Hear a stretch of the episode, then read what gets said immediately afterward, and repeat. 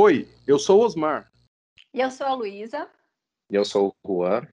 E nós somos o PodPsi, um podcast onde três amigos psicólogos se reúnem para conversar sobre temas que estão em voga, que estão acontecendo, que estão ao nosso redor. E hoje, perto dos dias namorados, o nosso tema não podia ser diferente. Como viver, desenvolver, como estar num amor saudável. Se você está namorando, é importante você medir o seu amor pela perspectiva de um amor saudável. Se você não namora, faça terapia para encontrar um amor saudável. E se você é casado, faça terapia para ajudar a viver um amor saudável no seu casamento. O mais importante é você fazer uso dos conhecimentos da psicologia para ter esse amor saudável. E a grande novidade do nosso programa de hoje é que nós estamos junto com todo o pessoal da psicologia da Estácio, professores e alunos. Estamos testando um novo formato para nós termos esse momento de partilhar e um diálogo maior ainda. Então, durante as nossas conversas, alguns professores da, da Stars conversarão junto conosco e estarão todos disponíveis para nós, podem conversar à vontade. É o nosso objetivo é ter essa troca e estaremos muito felizes com vocês. Vamos começar com a especialista, a nosso raio de sol, a pessoa mais brilhante sobre amor, chamada Luísa Coleman. E aí, dona Luísa, vamos começar definindo uma ideia de amor saudável, Luísa? Ai, gente, eu sou suspeitíssima para falar desse tema, né? Meu tema de trabalho, meu tema de vida, né? É, eu gosto muito de falar assim. Existem vários conceitos sobre o que é o amor, o que é o amor, né? Eu acho que o amor, inclusive, é um dos objetos mais falados em várias áreas do conhecimento diferente, né? Desde a filosofia até a ciência, antropologia, fisiologia, né? E a nossa cultura também fala muito a respeito do que é o amor, né? Então, assim, desde as das músicas e de todos os gêneros até é, filmes de todos os gêneros, né? Eu costumo brincar que até em filme de robô alienígena tem um casal, né? Então, assim, o amor ele permeia vários lugares diferentes. Dentro dos vários conceitos, né, que, que eu já estudei sobre o amor, o conceito que eu mais gosto a respeito do amor e numa perspectiva de saúde é o, o conceito que por acaso é de um psicanalista mas ele é um psicanalista diferente, tá, gente? Ele não é um clássico. É de um psicanalista, que é o Eric Fromm. Mas eu acho, gente, julguem-me, eu acho ele tão existencialista, por isso que eu curto eu ele, também, sabe? Eu também. Eu, eu acho que ele abandonou a psicanálise e foi para o existencialismo. Eu também. É uma pena que ele eu não acho tenha que não se julgado. tinha outra assim. alternativa na época, na minha opinião. Enfim, é do Eric Fromm. O Eric Fromm, ele fala que o amor, olha como é bonito, isso é existencialismo, gente, não tem como não ser. O amor é a resposta humana à angústia de separação do, do ser humano, né? Então, o amor ele vem como uma resposta à angústia de separação, a uma necessidade de conexão com outro ser humano. Então, é, segundo lá o Eric Fromm, e aí nesse sentido eu lembro também muito do que o Buber fala, é que nós somos seres de relação e nós nascemos na relação, tanto dos nossos pais, eles se encontram em algum momento, e nós nascemos na relação com a nossa mãe durante nove meses. Então, a partir do momento que nós nascemos, nós somos desconectados fisicamente, e assim surgiria uma angústia de separação, que a partir do amor, da conexão amorosa, isso de alguma forma melhoraria essa sensação angustiante que temos da separação. Fale, Osmar. Não, é, é, aí já vem aquela coisa. Então, quando bate aquele desespero para arrumar alguém, é essa angústia da separação. Quando você fica assim, chegando dias namorados, dá aquele desespero, eu tô sozinho e agora o que eu faço? Isso é angústia da separação? Ou é, é diferente isso, disso? Isso tem a ver com a angústia de separação. E também tem uma explicação antropológica, tá, pessoal? Essa questão da relação humana está muito ligada a um senso de sobrevivência. Então, nós temos uma, uma necessidade que é básica e primária de pertencimento. E esse pertencimento diz dessa conexão humana. Porque quando a gente não pertence, nós temos a sensação de morte. E isso é, é antropológico, né? Se a gente for pegar nas, nas, primi, é, nas sociedades primitivas, os, a, nós vivemos em grupos. Por quê? Porque em grupo a gente sobrevivia. Então, a exclusão do grupo significaria a morte. Por isso que a angústia de separação para muitas pessoas significa a morte. Por isso que a solidão muitas vezes significa a morte, o desamparo, né, de alguma forma, a falta de apoio significa é, esse lugar que todo mundo, todo mundo não, muita gente tem muito medo, né, de se ver sozinho no mundo. Você ia falar, Juan? Não, na verdade eu ia complementar algum. Eu, eu ia né, trazer um pouquinho de Lacan aqui, mas eu prometo não entrar muito, não, para ninguém entrar em desespero. Eu, só, eu falo de Lacan, a Luísa já fala assim, né? Pelo amor de Deus, não, não, não. Mas complementando a, a ideia, porque Lacan tem uma definição do que é amar, que eu particularmente acho muito boa, assim. Ela não é exatamente isso, tá? Mas ele diz assim que amar, tá? É dar o que não se tem, falando dessa angústia de separação, a quem não quer, né? Justamente porque é, o amor ele perpassa a falta, que é o que a Luísa está falando, essa falta que se estabelece desde lá do início, né, das nossas relações primordiais, desse, uh, como Eric Fromm nomeia, né, dessa separação, dessa separação da mãe, isso provoca uma falta. E muitas vezes essa falta, quem vai nortear a busca pelas nossas relações, tanto é que aí trazendo uma definição freudiana do que o amor, né? O amor é transferência, o amor é transferencial. O amor nada mais é de que de que revivências com as minhas primeiras figuras transferidas para outras relações. Então, acho que só para fazer um complemento do que a Luísa estava colocando enquanto a falta, eu acho que nesse sentido que ele tem uma contribuição fantástica, enfim, eu não poderia deixar passar isso. Uhum. Mas fala de um jeito difícil, né, gente? Podia pra quê, né? Amor, por que não apertar até com a SAP? não, mas aí, aí, aí vem aquela dúvida se você está em busca daquilo que você perdeu, então a ideia de que você procura um parceiro igual ao seu pai ou sua mãe é real para todo mundo? Professor Sueli.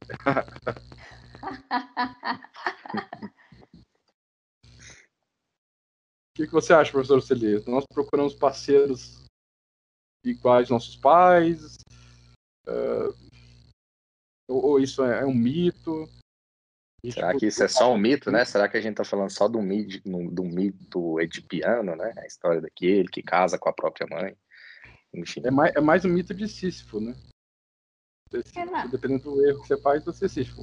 Se a gente for pensar nessa, nessa, dentro dessa, desse conceito que o Juan trouxe, né, da gente procurar transferências, a gente, nós estamos buscando conexões, né, e conexões que sejam semelhantes às conexões que a gente aprendeu ao longo da nossa vida. Né? A gente se atrai por, por familiaridade, porque foi assim que a gente aprendeu. É daí que surgem os padrões de comportamento, não só no amor, mas como em outros lugares também, né? E aí eu queria só acrescentar uma, uma coisa antes para falar do amor saudável em especial, porque assim, então nós temos necessidade dessa conexão humana, né? Isso é, é primário, né, do ser humano. Só que nós temos vários tipos de conexão. Nós temos conexões saudáveis e nós temos conexões que não são saudáveis, né? E aí o Eric Fromm ele traz o que seria uma conexão amorosa saudável. E ele traz quatro elementos que são fundamentais para a gente considerar essa conexão saudável, que é o cuidado, a responsabilidade, né, o, o conhecimento e o respeito. Então, esses seriam os quatro elementos, e eu parto do meu trabalho bem de, desse, desse, dessa definição, que não existe amor saudável se eu não tiver um cuidado saudável, se eu não tiver respeito, se eu não tiver conhecimento do outro, de mim mesmo, né? E se eu não for minimamente responsável por mim e por como eu contribuo para aquela relação. Quando você diz que, que é, conhecimento, o respeito a gente tem, de cuidado a gente tem, mas o que, que você chama de, de conhecimento? O que, que está incluído nessa ideia de conhecimento? É, não é possível amar aquilo que a gente não conhece. Isso é, inclusive, muito importante, porque a paixão ela é toda estruturada na idealização do outro. Então, eu me apaixono pela projeção das minhas necessidades em cima do outro. Para a paixão ser transformada em amor, eu preciso que essa idealização ela deixe de acontecer. E aí vem o conhecimento. Por que, que a paixão, muitas vezes, a paixão morre quando a gente passa a conhecer o outro? E é no conhecimento verdadeiro do outro que surge o amor também. Isso, inclusive, é o que marca a transição da paixão para o amor. Então não existe deixa amor à primeira vista. Não existe amor à primeira vista não existe amor à primeira vista. Existe tesão à primeira vista, existe idealização à primeira vista, existe projeção à primeira vista, mas não existe amor à primeira vista. Fazendo um, um pequeno complemento ao que a Luísa está colocando, né? É, sobre, essa, sobre essa ideia de que a gente não ama aquilo que a gente não conhece. Por que, que eu falei da falta? Quanto que é a falta. A falta é onde possibilita que surja aquilo que é verdadeiro do sujeito. É na falta que a gente vai reconhecer exatamente com quem a gente está convivendo. Por isso tem uma outra frase que eu gosto bastante, né, que diz mais ou menos assim: é, alguém saiu, não, que diz que diz mais ou menos assim: se você ama alguém, se você ama alguém, experimente frustrá-lo de vez em quando. Eu associo, né, a ideia de frustração a fazer falta para o outro. E é na falta, e é na falta que a gente permite com que o outro verdadeiramente apareça. E é claro, se a gente está falando de um amor verdadeiro, de um amor, é, de um amor saudável, melhor dizendo, nada melhor do que lidar com aquilo que é o real, aquilo que é o verdadeiro. Tá? Então, disso que a Luísa está falando, né? Não tem como a gente não, é, não tem como a gente amar quem é aquilo que a gente não conhece. Isso para mim faz todo todo sentido. É, Juan, mas aí da sua fala me, me, traz a ideia que, tipo assim, ah, então não existe aquele relacionamento que, que não pode é, brigar nunca. E isso eu falo em clínica. Eu acho que o relacionamento que não brigou nunca, você ainda não está pronto para assumir passos mais sérios de, de, de, intimidade. Porque no momento de briga, você reconhece um outro aspecto do outro, né, outro Exato. aspecto do outro, da pessoa envolvida, que faz você crescer. Relacionamentos onde não há briga, um dos dois está ausente. Um dos dois não se faz presente na, nos momentos. E isso não é saudável, certo, Luiz? Sim, é, significa que alguém não está se revelando, significa que alguém não é conhecido nessa relação. E aí realmente marca um problema na relação, porque aí há, um, vazio, um vazio, não, um distanciamento na, na intimidade. E o amor, gente, ele se estrutura todo na intimidade. Né? A gente não é, não é possível a gente pensar numa relação amorosa, né? E aí, de novo, paixão é diferente de amor, né? Não é possível pensar numa relação amorosa, duradoura e saudável, onde a gente pensa em convivência, onde a gente pensa em estruturação de projetos em conjunto, família, construção de patrimônio com alguém onde que você não conhece, porque não existe uma relação de intimidade. Muitas pessoas tentam fazer isso, tentam. Geralmente o resultado é frustrante, né? Você, você, você depositar coisas tão importantes como família, como patrimônio, como projetos em pessoas que você não conhece. Por isso que as pessoas falam assim: ah, mas casei e de repente a pessoa mudou. Não é que a pessoa mudou, a você pessoa revelou. você não conhecia, você não deu tempo de conhecer, ou você não teve experiências o suficiente para conhecer aquela dimensão da pessoa. E é interessante a gente falar que a gente nunca conhece completamente o outro, né? A gente sempre vai conhecendo o outro dentro de contextos específicos. Muitos casamentos acabaram agora na pandemia, por exemplo, inclusive o número de divórcios aumentou assim é, preocupantemente porque a pandemia tem mostrado para os casais uma situação né, de, de ameaça, de perdas de várias formas diferentes, e isso está revelando faces desse casa, desses casais que as pessoas ainda não conheciam. Como é que essa pessoa fica sob estresse? Como é que essa pessoa fica enlutada? Como é que essa pessoa fica desempregada? né? Como é que essa pessoa fica quando ela está com medo de morrer? Porque muitas essas não são situações que a gente geralmente tem acesso durante mesmo que anos de namoro, se a gente não passa por uma situação como é o caso da pandemia. E muitos relacionamentos eles não estão se estruturando justamente porque está vindo uma faceta, né, do, dos cônjuges que o outro nunca viu e que não sabe como lidar, porque também está tendo que lidar com as suas próprias questões diante de todo esse contexto. Eu acho, eu acho... Não, só na, na, na, clínica, quando eu atendo casais, eu, eu, falando da pandemia, eu também digo, gente, o problema é que antes, quando você estava irritado, você ia pro happy hour, você ia pro shopping, você ia dar um passeio, e aí nesse passeio, nessa coisa, você meio que espairecia, você deixava o tempo passar, e você tinha maneiras de se deslocar para não ficar perto, para não criar o estresse. Mas com a pandemia, uh, o, uh, tanto a vontade quanto o desespero são vividos no mesmo lugar, do mesmo jeito, e não tem para onde fugir. Tipo, eu, eu me desentendi da minha esposa, eu vou fugir para onde? Pra sala? Eu, eu vou pra sala e ela fica no quarto, sabe? Então, os, com essa redução do espaço, você não tem mais esse lugar para você espairecer e voltar para casa. E, e, outras pessoas também foram obrigadas a perceber que a intimidade que eles estavam vivendo não era intimidade. Eles apenas conviviam dentro de um, de um teto. Mas aí eles, eles acabaram se descobrindo novas pessoas e muitos perceberam que não conheciam quem estava casado. E aí talvez é, sei que, sei que na China aumentou 56% no divórcio, não sei no Brasil. 30%. As, a última já, já saíram aí algumas. Aí eu não sei até onde essas pesquisas são válidas, né? Mas um aumento de pelo menos 30% nos divórcios é, no Brasil.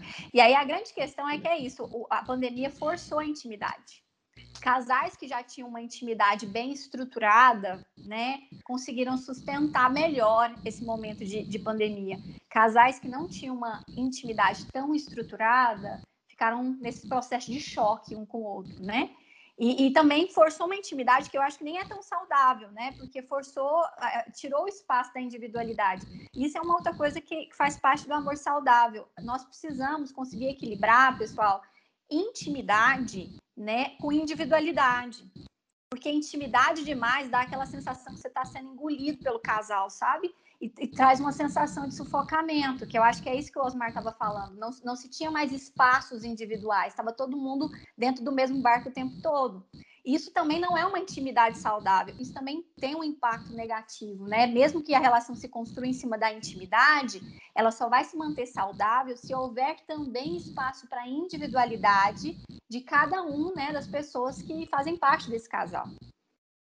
Por isso que, que aquela, aquela expressão popular, né, que diz que muitas vezes para uma relação se estabelecer é necessário que se coma um quilo de sal juntos, ela faz todo sentido, porque o quilo de sal, né, se a gente for pensar assim, é, uma, é um dos, utensílios, dos, dos itens, né, da, que mais duram, porque a gente não usa muito sal, né, a gente usa um pouquinho ali, e isso dá tempo, dá tempo, inclusive, para que muitas pessoas se conheçam, dá tempo para que um se revele para o outro, e é nessa revelação que a gente está falando, em que o outro verdadeiramente se aparece, é que, de novo, né, vai ser possível de surgir o amor, a intimidade, tudo que a gente está complementando. Então, o tempo, ele é imprescindível para a gente, e, e, um bom marcador para a gente nomear melhor aquilo que é amor, aquilo que não é, né? Uh, não raras, às vezes, a gente receber alguns pacientes no consultório, pacientes que são, às vezes, adolescentes, né, que estão naquela fase de que muita coisa é amor, e quando a gente percebe são relações assim que tem pouco tempo, ainda ainda não passaram por questões é, é, adversas para saber assim, bem, esse outro é possível de ser amado mesmo na falta? Esse outro é possível de ser é, amado naquilo que ele verdadeiramente me apresenta? E o que a gente percebe é que na maior parte das vezes, infelizmente, não, né? a maior parte das vezes as pessoas não têm essa essa maturidade de esperar, inclusive, o tempo para que para nomear aquilo que o amor verdadeiramente representa. É, mas um outro detalhe que aconteceu nessa pandemia também, que eu lembro de ter lido no final do passado um relatório lá em São Paulo, que o índice de violência familiar e de situações de abuso aumentou profundamente. Foi assim, números, números marcantes. Então, além de ter que lidar com, com intimidade, muita gente descobriu algum aspecto quase usei a posição de morte aqui, mas é, é, descobriu aspectos é, negativos, sabe? Dificuldades da pessoa que estavam escondidas para muitas pessoas. Então, assim, essa convivência, você assim, um quilo de sal. É, na verdade, a gente está vivendo um ano junto. Então, ao invés de um quilo de sal, a gente viveu um ano grudado. Inclusive, a gente trabalhava, dormia, comia, tudo no mesmo ambiente. Então, foi praticamente um BBB de um ano. É. E isso foi, uma... foi afetando essa, essa questão dos relacionamentos imprescindivelmente. E agora a gente está tendo que reelaborar, ressignificar aquilo que a gente vive para produzir novos, novas zonas de sentido, novos, novos significados, porque significa ah, para a questão da nossa relação. Eu tive que puxar para minha área porque eu estava falando muito de tal. Deu para perceber, Osmar. O que, o que, que significava para a relação dos dois? O que significa essa, estar casado? O que significa estar junto? O que significa partilhar? É uma série de questões que a gente está ressignificando por causa desse tempo todo de convivência. É, o que é amar o outro na perda, né? É, nossa, o, o amor ele, ele, diz muito de troca, o amor diz muito de soma. Mas a, hoje nós estamos vivendo o que é amar o outro na perda, né? E aí na perda da saúde, é, do emprego, dos sonhos, dos projetos e, e uma série de outras coisas que a pandemia trouxe, né? E eu acho que isso, de fato, para boa parte das pessoas, né, que não passou por crises, né? Eu, por exemplo, eu não, nunca havia passado por uma crise mundial, né? É, do jeito que foi agora. É, as pessoas não tinham nem recursos, né, para emocionais muitas vezes, de maturidade mesmo para enfrentar essa, esse novo contexto, né, que, que solicitou da gente respostas que até então a gente nunca tinha dado nos relacionamentos amorosos diante de um contexto que é novo. E, mas lembrando só que essa questão da falta não quer dizer que eu preciso de alguém para completar o que falta em mim. Não é esse o ponto. Porque tem gente que casa dependendo do outro para, ah, agora eu vou ter alguém para cuidar de mim que eu nunca tive, ou agora eu vou viver com alguém que vai me fazer feliz como eu não consegui. Tem muita gente que coloca no outro a razão de ser do amor. O amor saudável é aquele que você, num relacionamento, soma, multiplica o que você é, o que você tem. Você não vai buscar completar você. Para você estar num relacionamento muito bom, você precisa estar completo num determinado aspecto. Tá? E precisa dar falta. E pegando a, a, os elementos que eu trouxe do Eric Fromm, tá, pessoal? Quando eu falo que amor é cuidado, é cuidar do outro e cuidar de si mesmo. Quando eu falo que amor é responsabilidade, é assumir a responsabilidade por você e é assumir a sua parte da responsabilidade na relação. Respeito é respeitar o outro e respeito a si mesmo. E conhecimento é conhecimento do outro e autoconhecimento também. Então, o amor saudável, ele vai sempre fazer esse equilíbrio entre eu e o outro. Quando eu vou só para o outro, eu vou para esse lugar que o Osmar está falando, de dependência. Quando eu vou só para mim, eu vou para o lugar né, narcisista. Então a gente precisa o tempo todo alternar, hora outro, hora eu, hora outro, hora eu. Mas se um desses lados, né, ele vai pender mais para um lado, essa relação ela acaba adoecendo de alguma forma. Não é, professora Sueli, professora Larissa? Que então, é isso que eu ia então, é isso que eu ia falar, porque ouvindo vocês o tempo todo, me, ocorre, eh, me ocorrem duas, é, duas situações. Primeiro, porque a gente precisa desse espaço entre, né? Porque é nesse entre que nós temos a possibilidade de é, descobrir a nós e ao outro, né? E segundo, uh, que eu concordo muito com o que a, a, a psicanálise apresenta, né? Quando ela fala dessa idealização. É, e essa idealização, ela visa o quê? Justamente é, apagar né, esse espaço entre, é justamente colocar lá o outro como sendo aquele que me completa, que me responde, que me protege. Então, em um relacionamento, se eu tenho essa dependência desse outro, quando ele está em desamparo, que ele experimenta justamente a falta de desamparo, eu também não dou conta de sustentar, porque é ele que me sustentava, né? Então, esse paradoxo, né? Nós queremos a presença de alguém na nossa vida, mas nós precisamos desse espaço entre para que haja vitalidade, né? Para mim e para o outro. Então, eu acho que esse é um aspecto interessante da pandemia, porque esse espaço entre acabou. Porque aí, por exemplo, para o é, posto 15, por exemplo, não é a minha preferência, mas muita gente vai, né, no posto 15. Lá. o Virutão, o Virutão, professor, o Virutão. Virutão. intervalo para ir Virutão. Vão lá no Virutão. né? Então, quando eu vou lá, eu estou criando esse espaço entre, né? O espaço entre a minha casa. Então, até eu chegar em casa, eu tenho ainda uma distância que me permite ali espairecer um pouquinho. Uh, aquele momento em que eu fico o dia todo no, em um trabalho, mesmo que eu não goste, aliás, no emprego, mesmo que eu nem goste tanto do emprego e que nem trabalhe ali, mas é uma forma de me distanciar da minha casa também.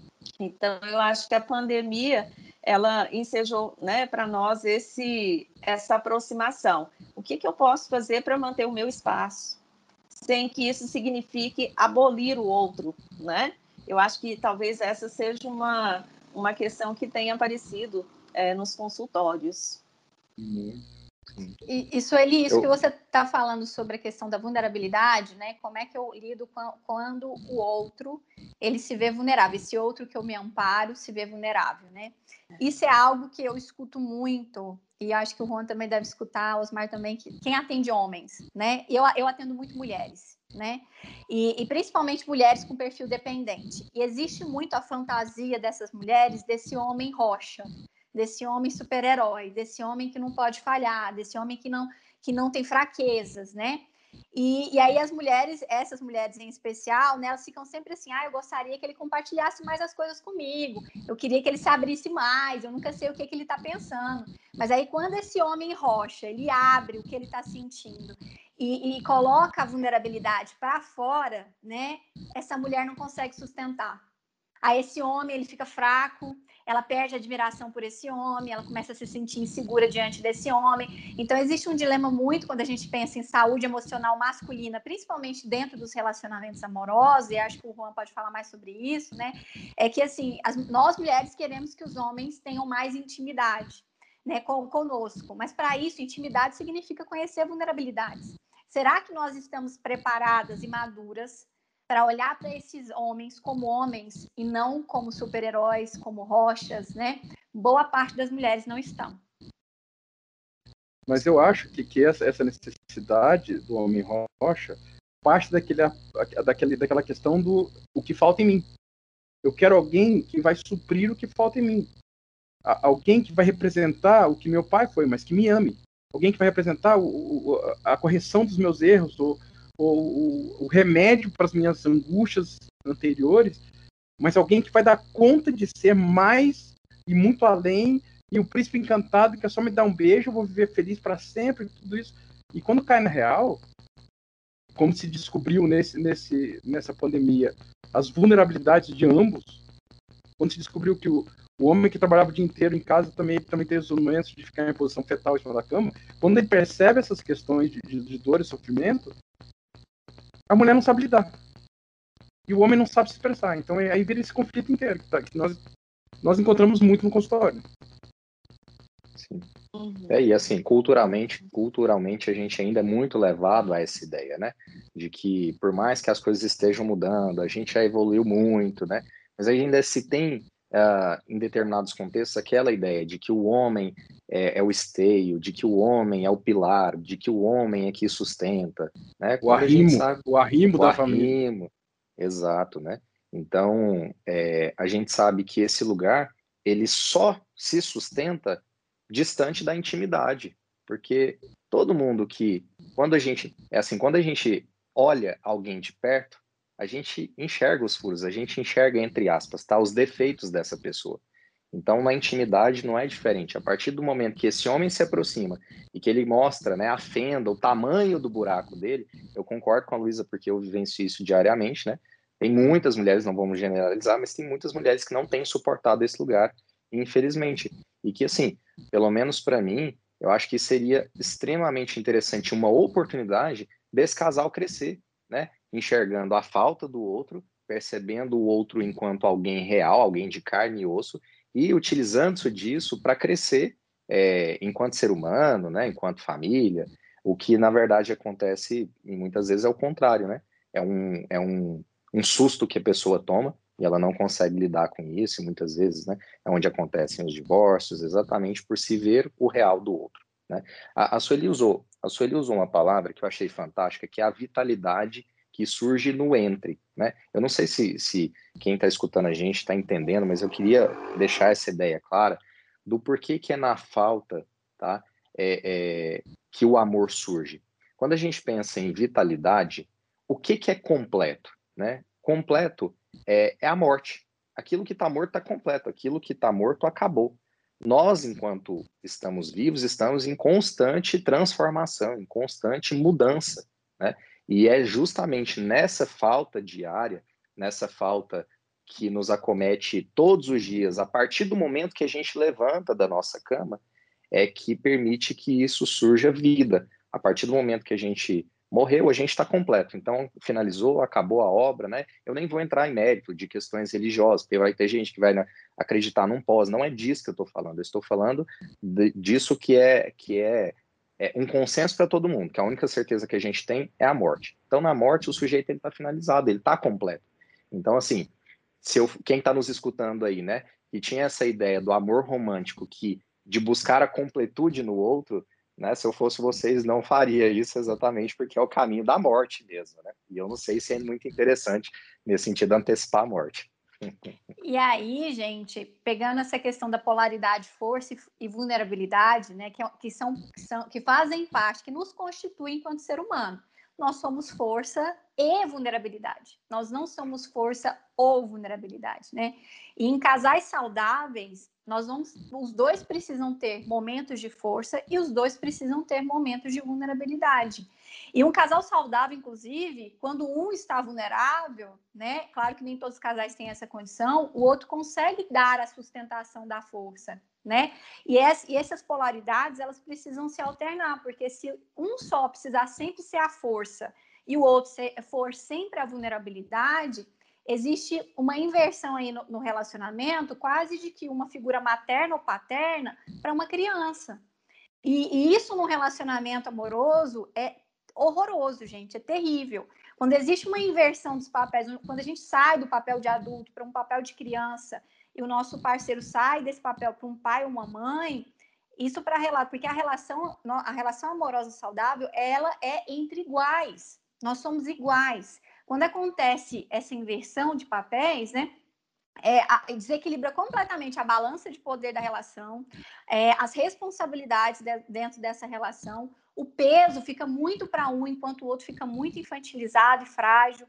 E o pior, gente, quando isso acontece, a sexualidade acaba, tá? Então tem que tomar muito cuidado para quais são esses lugares, né, nessas polaridades para que isso não desequilibre a relação e vocês não comecem a reencenar aí uma, uma, uma vivência paternal, né? Parental.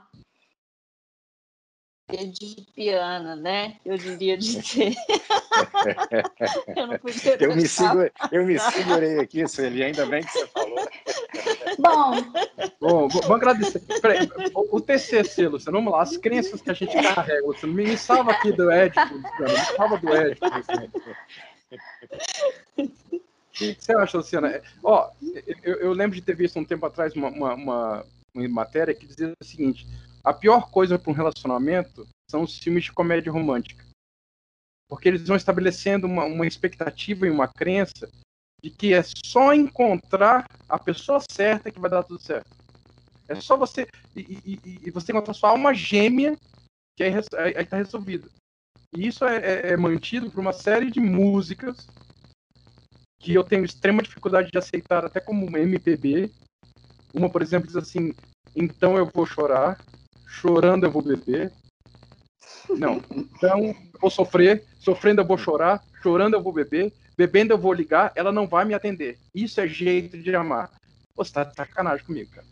Você não, está de sacanagem. Osmar, tem uma que fala mente para mim, porque é assim que eu gosto. Quanto você mais, quanto mais você mente, mais eu me aproximo, mais eu me apaixono, uma coisa assim. É assim, a gente não pode entrar nesses métodos, né? Porque eu acho que a questão não é, não são só os filmes. Eu acho que é toda uma cultura baseada no amor romântico. E, e, e assim, o amor romântico ainda bem, ele está em transformação, mas o amor romântico é uma construção histórica que vem lá da Idade Média. Então é, vai demorar ainda e as influências são em todos os lugares, qualquer aspecto cultural e em termos inclusive de educação, em termos inclusive de, de religião, o amor romântico é, é muito entranhado em vários aspectos. Sim, o, o, Osmar, o Osmar citou aí a ideia dos filmes de comédia romântica e por que, que eu, eu concordo com ele nesse sentido e por que, que geralmente é ruim. Nos filmes de comédia romântica, o enredo é interessante porque durante, durante o filme, né, no meio do filme, ele apresenta várias faltas. Então, assim, são casais que se desencontram, são casais que se encontram na sua falta.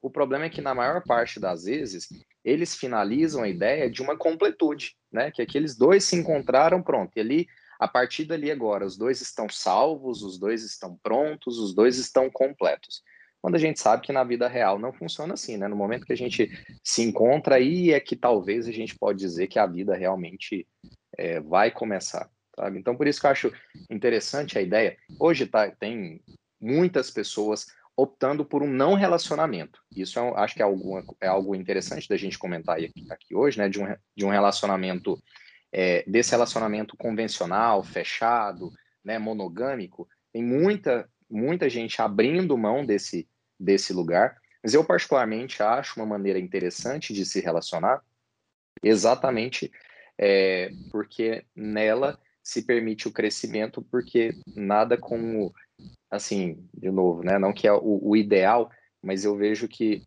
nesse, nesse formato de relacionamento né, monogâmico, a gente permite com que as faltas surjam, sabe? De uma maneira talvez muito mais intensa, com que a gente, do que a gente talvez viva em outros tipos de relação, né? Mas, enfim, também não é uma regra. Gente, a Jordana tá com a, com a mão é... levantada. Lá vem a Gestalt, cheio de paixão.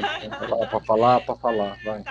Estou aqui pensando, é, hoje de manhã teve uma palestra e aí os alunos começaram a se paquerar no chat. E aí um, um, um menino falou: Ah, tô triste, professora, tá chegando o dia 12.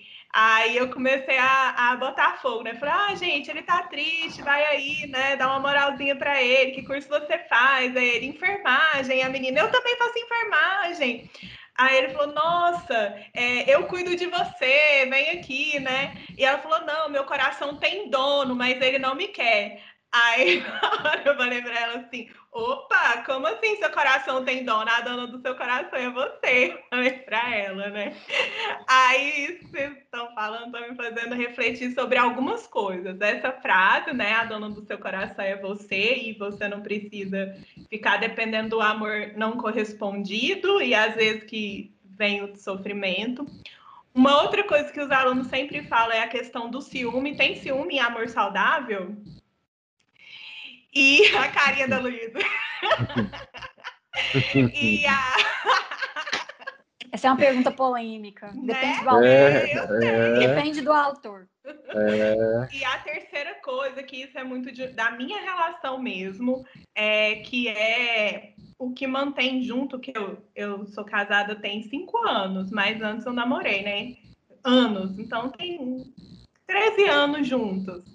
E aí o que a gente fala muito, que nos mantém junto, é a vontade de estar junto, porque as dificuldades virão e as diferenças virão e nós somos seres de, que estamos nos construindo o tempo todo, então somos seres que estamos mudando e o que nos mantém junto é essa vontade de estar junto. E aí essa vontade de estar junto entra aí nesse conceito do amor que você trouxe também, Luísa. É, uhum. Então, essas três coisas. Estou pensando muito. Por onde vocês querem começar pelas polêmicas? Por onde vocês querem A gente já está encerrando, inventando as perguntas e respostas para brincar disso. Dono. Mas o meu coração. Mas eu acho que essa questão do dono com o ciúme está muito ligado, né? Então, assim, é, primeiro, gente, aí tem autores que falam que o ciúme é uma resposta humana, né? E que a gente precisa tomar cuidado com a proporção que esse ciúme toma e o como ele, ele vai refletir na relação, principalmente na privação da liberdade do outro, na violência, nas respostas de agressividade. Então, tem autores que falam sobre isso. E já tem autores que são mais progressistas, que fala que não deveria existir ciúme, que qualquer sinal de ciúme é um sinal de desconfiança, de insegurança, de posse, né? E que qualquer sinal de ciúme seria então algo para você olhar ou para sua história ou para a história da relação, porque algo não está não está funcionando. Só que essa autora em especial, ela não acredita na monogamia, e aí é outra é outra é outra coisa, né? Será que só existe amor de verdade, entre aspas, no amor monogâmico, igual o Juan estava trazendo, né? Porque dentro não, não, eu não romântico... falei isso, não. Não, eu não falei isso, não. Não, vou explicar. Deus, Você estava trazendo um exemplo. Já vai ter crise na família, já. Você estava trazendo um exemplo de outros relacionamentos em outros formatos, né? E nesses novos formatos, o ciúme é uma coisa que está sendo é, deixada de lado. Por quê? Porque existe uma. Um, as pessoas elas estão abraçando a não monogamia né? É, então, essa é a questão da polêmica, né, pessoal? Eu acho, dentro dessa coisa toda, eu acho que existe sim uma resposta humana do ciúme, porque, gente, o ciúme nada mais é que a vontade de você ocupar um lugar especial na vida do outro, né? O ciúme fica, ele vira patológico quando só você tem esse lugar na vida do outro. Ninguém pode ter um lugar na vida do outro, nem próximo do seu. Você acaba querendo ser a única, mais especial, mais importante, e aí o ciúme começa a ficar patológico nesse sentido. Essa é a minha leitura, mas como eu disse, polêmicas, gente, polêmicas. É, eu, por outro lado, eu não acho que o ciúme é parte do amor saudável, porque eu acho que o, e aí a minha posição pessoal, não uso nenhum autor, eu uso Osmar Reis 2021, porque é para dizer que o, eu acho que quando, quando você tem ciúme, ou você está inseguro quanto que, você, quanto que o outro sente a você, ou quanto ao seu papel na vida do outro. Eu acho que se a intimidade está bem estabelecida, eu acho que o ciúme não, não se torna um problema. Não, não aparece. Não deixa. Porque o ciúme, no fundo, quer dizer o seguinte: o que você está fazendo me incomoda, porque eu posso perder você. Para mim, isso é algo. Ou você não está seguro da intimidade, ou você não está seguro do outro. Então, eu acho que investindo numa boa relação, isso não seria um problema. Mas, Osmar, Mas, tem é, pessoas. É tem pe... 2021, mas tem pessoas que, mesmo que o outro reassegure e reafirme com ações e palavras, ainda assim sente ciúme. E aí? Aí precisa trabalhar em terapia, por que, que essa insegurança pessoal tá, tá afetando tanto? Sim. Fala, Juan. Não, eu acho que a gente está caminhando para o final, que eu ia abrir aqui, ia abrir muito mais coisa, mas acho que não vai dar tempo. Vamos abrir para as perguntas e respostas. É, eu chamei o Luciano, ele apareceu, mas a gente não, não deu a chance de falar. Eu só pensei uma coisa, gente, o sintoma comparecendo. Sim, o plenamente. o sintoma comparecendo. Sim. O Luciano, acho que levantou a mão aqui, Luciano. Você pode se manifestar aí, fica à vontade. Fala aí, Luciano, somos todos amigos e irmãos. Gente, boa noite. É, eu sou da comportamental. Não, obrigado, Luciano, foi ótimo. Mas eu, eu adoro a psicanálise, adorei a, a conversa, parabéns a vocês, parabéns a todos, gostei muito. E, é, pensando exatamente a partir do que vocês falaram, eu gostaria de entender um pouquinho é, se é possível amor, né? É, se a gente parte do pressuposto de que eu sou um sujeito faltante, que o outro é um sujeito faltante, é possível de fato amor ou apenas uma relação de transferência contra transferência e né, psicanalistas, vamos me ajudar aí, por favor. né? pergunta Cara, digna de Lacan, isso, né? Isso é um Gente, comportamental transvestido de psicanálise. Não é de, de possível que isso aconteça. Vamos lá. Eu, eu, acho, eu acho que ele já falou e já respondeu. Eu não preciso falar mais nada. Enfim, eu, é, eu, eu queria que todos os comportamentais né, se é fossem desse. amor aí, né? Enfim se todos os comportamentais fossem desse jeito, algo já não existiria na psicologia. Né? Vamos embora. Quero ver o Eric fazer, quero ver o Eric responder assim, falar assim as coisas. Mas essa, essa é uma questão assim muito complexa e que assim dá muito espaço para debate, sabe, Luciano? Mas eu acho que você em parte pelo menos respondeu aquilo que propõe a psicanálise, né? Que o Freud ele vai, como eu disse no começo, aproximar a, a definição de amor, a, a melhor dizendo, a definição de transferência ao amor. Então, o amor é um amor de transferência. Uhum, né? Então, uhum. se, for, se for nesse sentido, aí sim é, é, é, é, isso. O amor ele só vai ser possível, como você bem colocou, de maneira transferencial, nessa né? atualização das nossas uhum. relações primeiras, sabe? É porque assim, muitas vezes a, o outro de algo que a gente já viveu lá atrás. Porque assim, essa, isso a partir do que você falou me dá a impressão de que o amor não é feito a partir de dois, é sempre de um né? Essa é, é né? Concordo, né? não. Gente, eu estou falando porque eu estudei psicanálise, adoro é. psicanálise, meus alunos é. sabem que eu adoro. Conversado entre agora. Meus alunos sabem que eu adoro. Agora, agora sim, que saudade do Eric, que ama psicanálise também. Vamos devagar aí, né? Mas assim, eu penso do seguinte modo. É, claro que o amor, nessa definição que ele se dá né, em transferência, eu preciso acreditar na hipótese de que em algum momento houve uma intimidade com alguém. Então, eu falo da separação, né? Então, o que a psicanálise vai afirmar do início ao fim, né? Como diz uma uma amiga nossa que é professora aqui, ela usa uma expressão interessante que a mãe dela usa, a mãe dela trabalha com confecção, né, com roupas, com modelagem, essas coisas, ela diz assim, que vai do botão ao gavião, ou seja, né, na psicanálise de ponta a ponta, é, o que a gente vai falar basicamente é o que nós vivenciamos nos primeiros momentos, e hoje não é só unicamente daqueles anos iniciais, mas a gente fala de algo que se estabelece anterior mesmo a esses meses iniciais que a gente fala do vínculo, né, da mãe bebê. Hoje já tem alguns estudos que fala uh, de uma pulsão que se, uh, que se dá no contato pele a pele, tanto que é precoce antes mesmo de qualquer palavra, antes mesmo de qualquer uh, manifestação de uma linguagem, né? Então, estruturada nesse sentido. Então, eu parto de um suposto de que alguém existiu antes e que é, na relação com esse alguém, então, surgiu este uh, sentimento.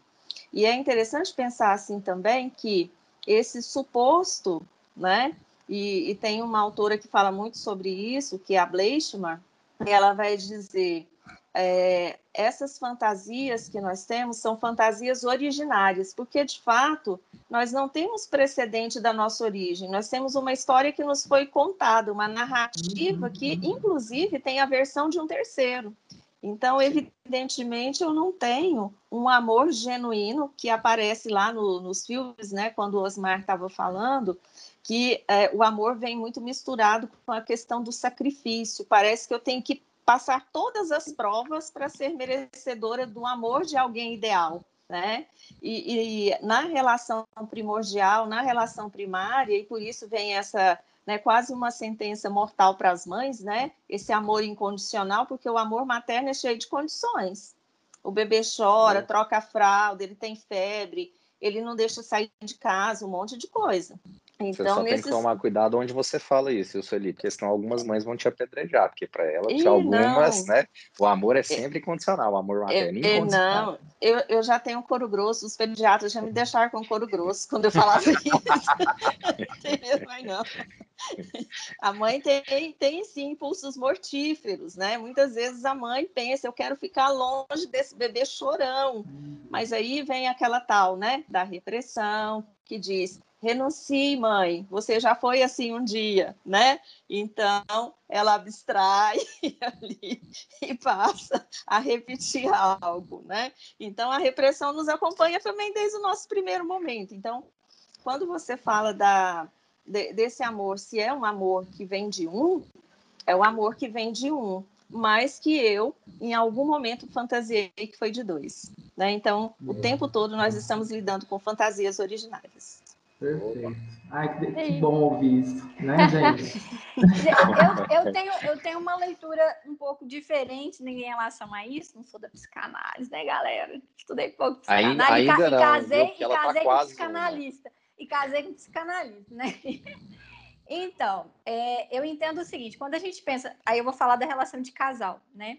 Quando a gente pensa na paixão, a paixão eu acho que é uma relação, é, é uma, uma relação de conexão com esse um que você está dizendo, porque sou eu o tempo todo projetando necessidades, expectativas, vontades em cima do outro. Então, nesse primeiro momento, né, da paixão, realmente aí eu acho que bem bacana. Mas até para ser transformado em amor maduro, né? Porque o, ide o ideal, né, o que se espera no caminho da saúde do amor, é que a paixão se transforme num amor maduro. Para haver essa transformação do amor maduro, precisa haver a inclusão do outro, que seria essa separação, essa cisão, né? Quando o outro se mostra como sendo quem ele de fato é, alguém com furos, alguém com faltas, e você escolhe ainda assim estar com essa pessoa faltante real, né, diante de você, aí seria então a mudança de chave, na inclusão do outro nessa relação de amor. Por isso, quando você falou assim, o amor seria só de uma relação de um, eu, eu particularmente, terapeuta, trabalho com relação, não consigo ver, é, eu... não consigo ver dessa forma. Eu vou fazer só um complemento, mas pegando o gancho da pergunta do Luciano e a explicação que a, que a, a Sueli deu. É porque, assim, quando a gente fala de relação, né, é, é, claro que é um ponto bem filosófico, né? Eu nem vou entrar muito profundo nisso, porque o Osmar já está aqui tem meia hora batendo no relógio que a gente já tem que acabar. Mas é porque quando o, é, é, o outro fala né, a nós, que garantia eu tenho de que o que eu estou entendendo é aquilo que ele verdadeiramente é.